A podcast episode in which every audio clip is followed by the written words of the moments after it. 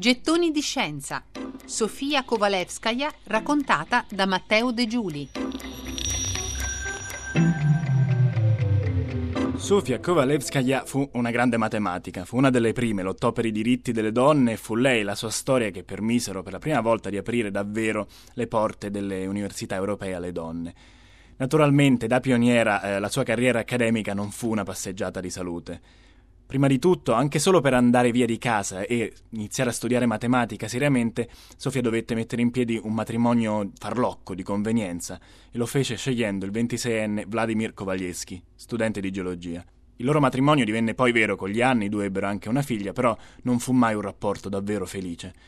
Sofia riuscì però in questo modo a frequentare quasi in incognito l'università e quasi in incognito, nel 1870 si presentò alla porta dello studio dell'Università di Berlino di Karl Weierstrass, uno dei più grandi matematici di sempre. Quando si presentò da Weierstrass, Sofia era quasi mascherata, aveva il capo coperto, l'aspetto di una vecchia, era mal vestita Forse lo fece apposta, lo fece per nascondere il suo aspetto, la sua giovinezza, il suo fascino femminile. Forse Sofia voleva essere valutata solo e soltanto per le sue doti matematiche. Fatto sta che Weierstrass decise di metterla alla prova e le assegnò dei problemi molto complessi che però Sofia risolse in poco tempo. Nacque così la collaborazione più importante della carriera matematica di Sofia Kovalevskaya. Noi oggi la ricordiamo infatti Sofia Kovalevskaya per una decina di lavori riguardanti la teoria delle equazioni differenziali parziali e la teoria della rotazione di un corpo rigido. Beh, tre di quei lavori li sviluppò con la supervisione di Weierstrass. La carriera di Sofia però andò a rilento per una serie di fattori. Innanzitutto, essere praticamente la prima donna matematica significava dover lavorare e pubblicare di nascosto, significava dover lottare per ottenere tutto quello che le era dovuto, un titolo, una cattedra, un lavoro. E poi c'era anche l'altra passione, l'attività letteraria, nella quale a volte si richiudeva per mesi interi, allontanandosi dalla matematica. E poi c'era la famiglia. Nel 1878 nacque la figlia, che chiamò a sua volta Sofia. E poi c'era anche la rivoluzione da fare.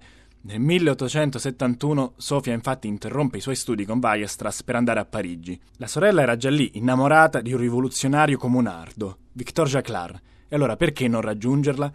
Di quei giorni di Sofia, rivoluzionaria a Parigi durante i mesi della Comune di Parigi, ci rimangono però dei racconti solo frammentari. L'arrivo in città, prima di tutto, lungo la Senna, in una imbarcazione di fortuna per aggirare le truppe tedesche, e poi la lotta, le barricate, le bombe, i soccorsi ai feriti, e quando Victor Jaclar venne arrestato, Sofia e la sorella Anna riuscirono a escogitare un piano per la sua liberazione e la sua evasione durante un trasferimento da un luogo di detenzione all'altro. Le sorelle Kajewski durante la comune. Era questo il titolo che Sofia scelse per un racconto che non finì mai di scrivere, il racconto delle sue esperienze, sue e della sorella durante le barricate nei mesi della comune di Parigi. Le sorelle Kajewski durante la comune però purtroppo non vide mai la luce come progetto e, come racconteremo nell'ultimo gettone di scienza, quella dei progetti lasciati a metà non terminati e finiti in un cassetto, divenne quasi una maledizione negli ultimi anni della vita di Sofia Kovalevskaya.